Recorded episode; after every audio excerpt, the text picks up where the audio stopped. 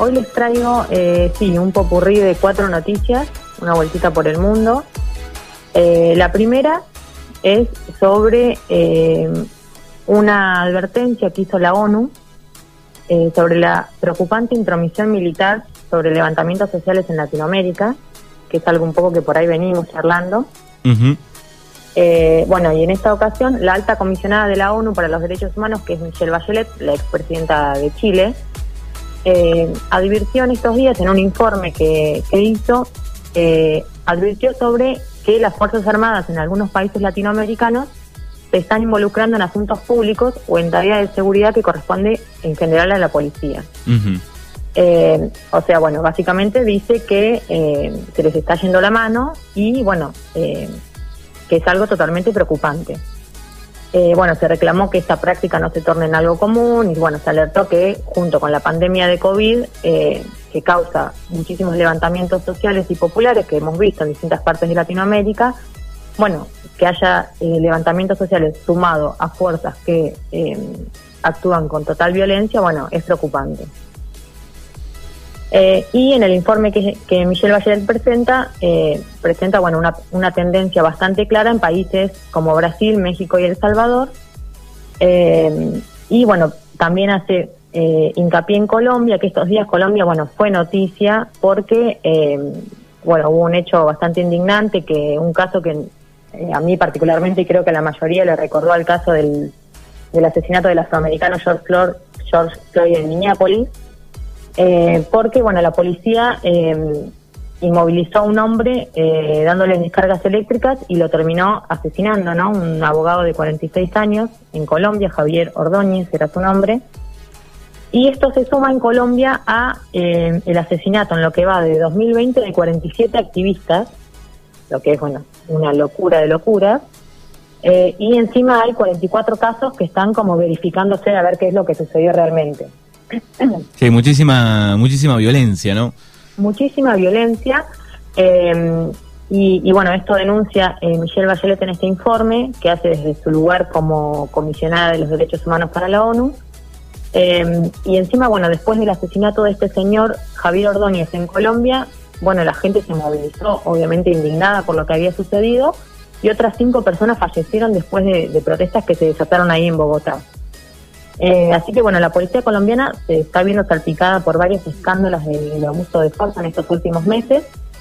Y de hecho, bueno, estas cifras que estoy diciendo, 47 activistas eh, asesinados en lo que va de 2020, bueno, es muy preocupante.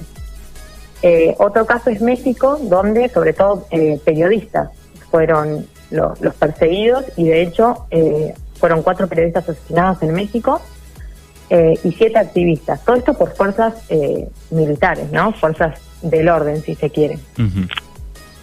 Eh, bueno, en este informe que presenta Michelle Bachelet también habla del caso de Honduras, que el caso de Honduras tiene un plus eh, muy negativo, que es el odio, porque eh, lo que está sucediendo en Honduras es que el colectivo LGBTI es el grupo más perseguido, sobre todo por las fuerzas de seguridad, y siete mujeres trans fueron asesinadas, eh, asesinadas en lo que va también de, de este año, desde marzo hasta hasta este momento más o menos.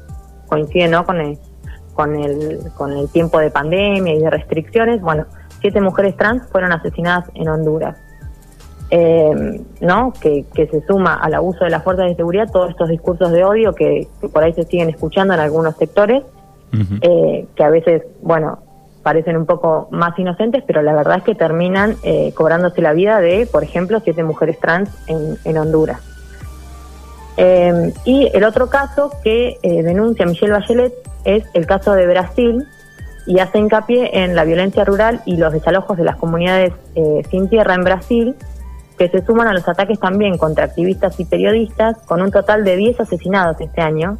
Uno dice cifras así, ya estamos bastante acostumbrados, lamentablemente, por eh, las cifras de fallecidos del COVID, pero bueno, que a esto se le, que a un problema sanitario se le sume el abuso de las fuerzas de autoridad es gravísimo. Y bueno, son muchas personas las que las que han sido asesinadas en Latinoamérica eh, en este sentido. Y en Brasil se suma también, eh, y es algo que advierte en este informe Michelle Bachelet, eh, la, la- las complicaciones que hay para obtener datos, ¿no? Eh, la poca la poca ayuda de parte del Estado para la recolección de datos, ¿no? Encima de que estos hechos suceden, bueno, estaría complicado recolectar los datos en lo que es Brasil porque el Estado no estaría colaborando. Sí, sí, pero bueno, en muchos casos el Estado ayuda un poco a estas cosas, ¿no? Entonces eh, es obvio que no van a entregar los datos, ¿no? Totalmente, sí, sí. De hecho, bueno, eh, las fuerzas de, seguridad tienen una conducción política, ¿no? Y, por supuesto que los estados son responsables. Eh, así que bueno, es muy preocupante esta intromisión eh, en, las protestas sociales de, las fuerzas de seguridad. Por ahí digo, escuchamos separadas las noticias, ¿no? Bueno, murió una persona allá, otra acá, pero cuando escuchás todo junto es tristísimo. Sí, y es un problema también que en, la mayoría de los medios de comunicación digitales o gráficos más hegemónicos y en general en la mayoría uno no ve estas noticias. Sí, sí, o muy eh, poquito. O las ve también como casos aislados y no se les da el análisis que el lugar que deberían tener, ¿no? Para un total repudio de todos, porque es algo que no podemos pasar por alto. Pero bueno, es algo que en general no lo vemos en la televisión o en los diarios. Entonces, bueno, también cuesta eh, tomar dimensión de lo que está sucediendo en el resto del mundo, si nadie nos, nos comunica esto. Exactamente. Eh, bueno, es preocupante. Y eh, enganchando con el último ítem de Brasil, la otra noticia tiene que ver con Brasil. Va en otro sentido porque investigan si la Iglesia Universal lavó 6 millones de reales desviados por el gobierno de Río de Janeiro. Eh, bueno, aparentemente la Fiscalía de Río de Janeiro investiga a la Iglesia Universal, que supongo que la mayoría la conocerá porque están desparramadas por toda Latinoamérica. En Argentina hay muchísimas, muchísimas iglesias eh, en distintas ciudades. Eh, es la iglesia evangélica también alineada con el presidente Jair Bolsonaro. Y bueno, está investigada por supuesto lavado de dinero. después estuve buscando también un poco más y en Argentina también hay, hay algunas investigaciones abiertas por lo mismo. Eh, por lavado de dinero, corrupción. Pero bueno, no, me detuve en eso, sino que me detuve en esta que sucede en Brasil.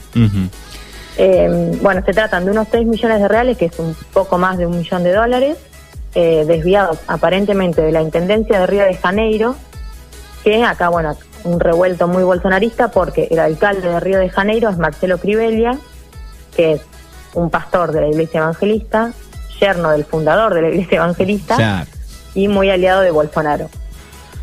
Eh, así que bueno, eh, este pastor es el, el alcalde de Río de Janeiro.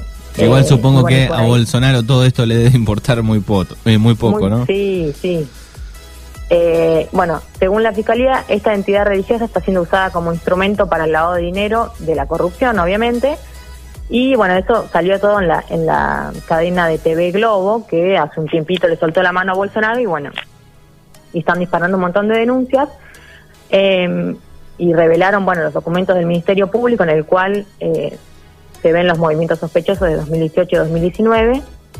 Eh, y bueno, también la denuncia de esta TV, de la TV Globo, tiene que ver con eh, una guerra abierta que hay porque, bueno, el poder de la Iglesia Universal es inmenso en Brasil, también en el resto de Latinoamérica, pero en Brasil tienen un canal de televisión que es hegemónico junto con TV Globo, que es TV Record, que pertenece a la Iglesia Universal, eh, y bueno, y se transformó en un escenario también para el discurso de defensa del gobierno de Bolsonaro. Eh, y también por la redistribución de la pauta publicitaria que obviamente Bolsonaro la orientó eh, a, sus, a sus medios amigos, dejando un poco a TV Globo de lado. Entonces, bueno, ellos dicen que TV Globo está despechada y por eso hace esta denuncia, pero lo real es que hay algunos documentos que respaldan. pero bueno, sí, el lobby de las iglesias evangélicas en el Congreso brasileño es muy fuerte y de hecho eh, este año, tanto oficialistas como opositores eh, aprobaron un perdón de unos 200 millones de dólares en impuestos a, todos los cultos en Brasil, así que bueno, eh, eso enojó a muchos también. pero bueno, es inmenso el poder que tienen. De hecho, hay una novela que pasan acá en Argentina en horario central en Telefe todas las noches, que es Jesús, que yo no sabía, pero bueno, investigando y leyendo un poco, es una producción de la Iglesia Universal. Claro. Así que ves cómo se van metiendo, ¿no? Por todos, lados, en todos lados. Y, todo el poder que tienen, y de hecho en Brasil tienen su propio partido político, que es el partido también con el que ganó el alcalde de, Río de Janeiro, que nombraba recién, que es el Partido Republicano Brasileño, que es de la Iglesia Universal, básicamente. Así que bueno, tienen un, poder social, político eh, y mediático que uno no dimensiona. Sí, sí, sobrepasa todo, absolutamente todo. Sí, sí, tal cual. Y bueno, y están investigados ahora por este hecho de corrupción. Y si googlean un poco la Iglesia Universal van a ver que en Argentina, por ejemplo, también hay muchas denuncias, incluso investigaciones en curso, también sobre hechos de corrupción. Eh, así que bueno, eh, es un tema, la Iglesia Universal eh, y cómo se está desparramando por, por toda Latinoamérica. Sí, sí, y después un poco la política la, la utiliza también y bueno, van como creciendo juntos, ¿no? Sí, tal cual. En el, en el gobierno anterior vimos muchas relaciones de la Iglesia Universal, ¿no? Eh, con funcionarios eh, políticos concretos, ¿no? En actos y demás. Así que sí, es se mezcla un poco ahí lo, lo que es la religión y la política y es un poco confuso. Bien. Eso por el lado de Brasil, ¿qué más hay? De Brasil. La próxima es una noticia eh, de Grecia, del otro lado del mundo, porque hubo un gran incendio en un campo de refugiados que se llama eh, Moria, el campo de refugiados, está en la isla de Lesbos y es eh, uno de los más grandes de, Europa, ¿no? Este campo de refugiados. Un lugar donde vivían 12.500 personas, obviamente hacinadas en carpas, también hemos hablado un montón del drama de los migrantes.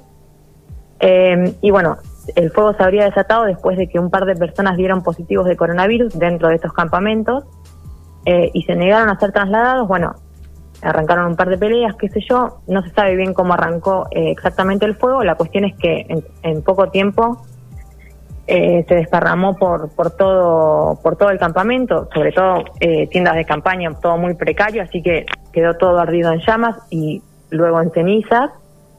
y bueno, y esto otra vez sacó a, relucir el drama de los migrantes. Moria, este campamento, es también llamado la jungla, así que ustedes imagínense es considerado por muchas organizaciones sociales, bueno, una vergüenza directamente para todo, toda Europa. Está ubicado en la isla de Lesbos, eh, fue abierto en 2013.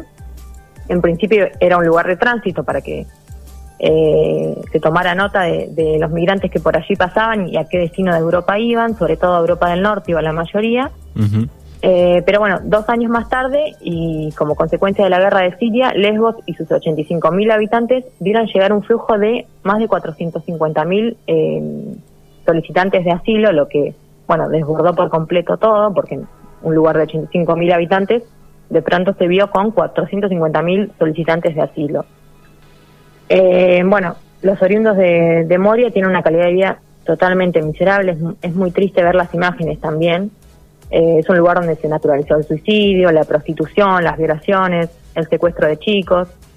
Eh, de hecho, en este año eh, cinco personas fueron apuñaladas en más de 15 ataques y otras fueron también quemadas dentro de sus carpas, porque bueno, también la población de Lesbos un poco rechaza toda la movida migrante en realidad porque no tienen respaldo tampoco de las autoridades de la comunidad europea y, las políticas no los ayudan, básicamente. Eh, no sé si todos recuerdan la foto del niño afgano sin vida en la playa, que, imagen, conmocionó al mundo. Imagen inolvidable, creo yo, para las retinas de, del ser humano, ¿no? Sí, bueno, conmocionó a todo el mundo, obviamente por poco tiempo, porque en realidad no se tomaron muchas medidas en concreto después de esto, eh, pero bueno, eh, en ese momento, bueno, eran migrantes que intentaban llegar a Grecia y la foto de este niño que, impactó muchísimo. Y en ese momento Lesbos fue declarada la isla de la solidaridad, eh, fue en 2015, y los pescadores, bueno, acudían en ayuda a los barcos eh, de migrantes que quedaban a, la deriva. Y, y las, las abuelas también de Lesbos habían sido candidatas al Premio Nobel de la Paz por bueno, eh, ayudar a los niños, le daban había imágenes de abuelas dando la mamadera a los niños migrantes, bueno, todo eso fue quedando un poco en el, en el olvido porque obviamente eh, no hubo colaboración ni hubo una política de Estado concreta para ayudar eh, a, los pobladores de Lesbos y, una política migrante, ¿no? con un poco de, de, de dignidad para, para quienes venían, ¿no? Eh, así que bueno, eso quedó un poco todo en el olvido y bueno, ahora se exige obviamente desde un montón de organizaciones sociales, ONG y demás, que el Parlamento eh, Europeo, bueno, inicie una investigación urgente eh, sobre las políticas que llevaron a la, a la gestión completamente nefasta de estos centros de acogida promovidos por la Unión Europea, sobre todo en las islas griegas, que es este caso del incendio en la isla de Lesbos, porque bueno, todos eh, apuntan a que no es una sorpresa eh, el incendio cuando se tienen 12.000 personas encerradas en un lugar que estaba diseñado originalmente para 3.000. Claro. Así que, bueno, unas condiciones totalmente infrahumanas de vida en esos campamentos. Eh, y, bueno, y ahora hay un montón de personas que se quedaron eh, durmiendo directamente, ni siquiera en carpas, ¿no? Porque tampoco era eh, humano lo, que sucedía en el campamento de Moria. Bueno, ahora están muchísimo peor porque ese campamento queda totalmente devastado y se les impide también llegar a la zona continental de Grecia, que es lo que muchos piden, no los dejan salir de, de esta isla. Así que bueno, es también dramático lo que sucede en Grecia. Hay una serie muy interesante que les recomiendo que se llama Desplazados. No es particularmente sobre, sobre lo que sucede en Grecia, pero sí eh, habla un poco de, los centros de detención de inmigrantes en Australia, básicamente, que se supone que son un poco los mejorcitos, pero bueno, también dejan, te muestran cómo hay personas que pasan años y años y años esperando que el Estado eh, atienda sus casos, revise sus casos y, les permita por fin ingresar a los países a los que a los que se dirigen. Es, muy triste. Es tristísima la historia de, todos, ¿no? Y ayer vi una imagen, creo, de, de una madre con un chico a UPAS eh, después del incendio.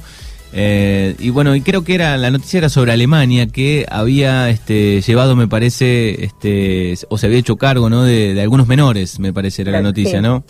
Algunos menores sí fueron trasladados a la zona continental, eh, pero ya porque eran chicos que estaban solos directamente. Ya si no te conmoves con eso, pero bueno, sí, eh, sí, yo también lo vi, en una, una medida eh, obviamente buena, pero falta un montón. y sí, había alrededor de 400 niños que estaban directamente solos en los campamentos. Así que a ellos sí se les permitió trasladarse a la zona continental y bueno, recibir otro tipo de ayuda. Viste que a principio de la pandemia o, al mes, a los dos meses de la pandemia en el mundo, ¿no? Se hablaba así, bueno, el humano irá a cambiar algo, eh, va a estar más reflexivo, más...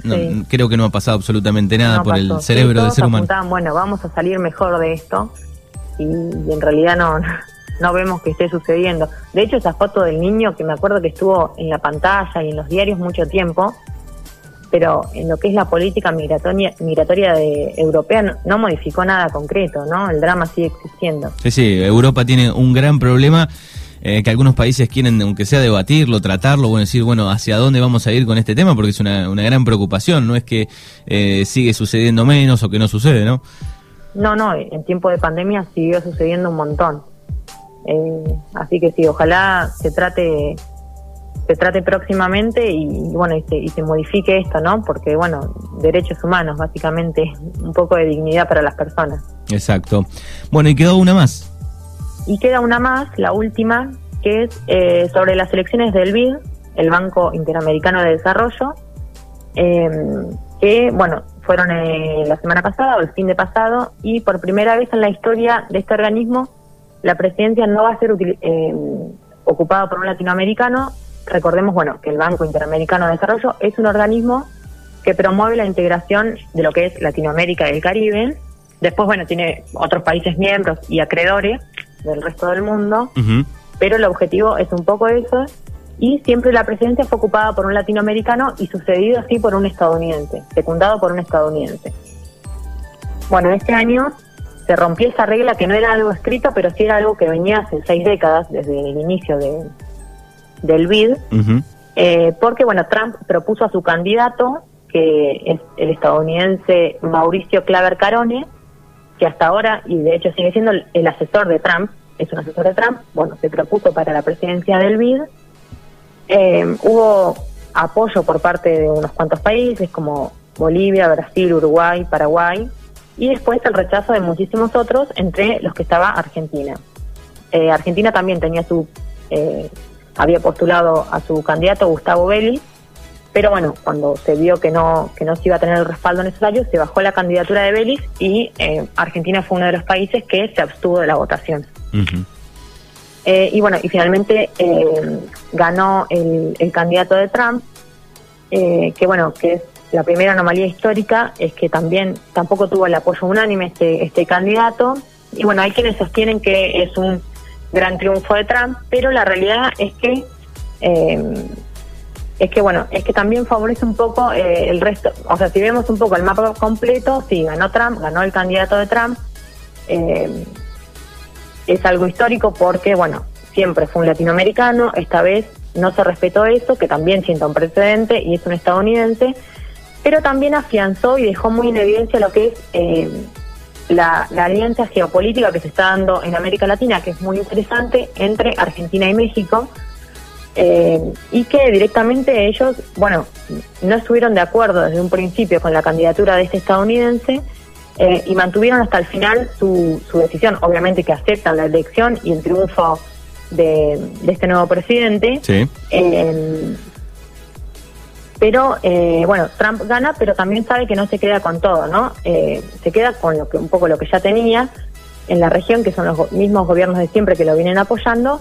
Eh, pero bueno, es interesante también que se haya mostrado esta alianza geopolítica que, que, bueno que se enfrenta y que pone un alto también al control estadounidense sobre la región y, y bueno es muy interesante la alianza también para que quede, quede en evidencia que Trump ganó, pero hasta ahí nomás. Así que, así que bueno, en geopolítica, eh, dos no es igual a uno más uno. Y América Latina sigue en disputa, o como diría Álvaro García Linera, eh, está en un empate catastrófico a pesar de la votación en el BID a favor de los intereses de Trump. ¿no? Hay algo interesante que se está armando en América Latina y es esta alianza geopolítica. Así que, bueno, me, me pareció interesante remarcar eso. Bueno, lindo repaso, gracias por informarnos y nos encontramos, José, el próximo miércoles. Dale, gracias, Manu.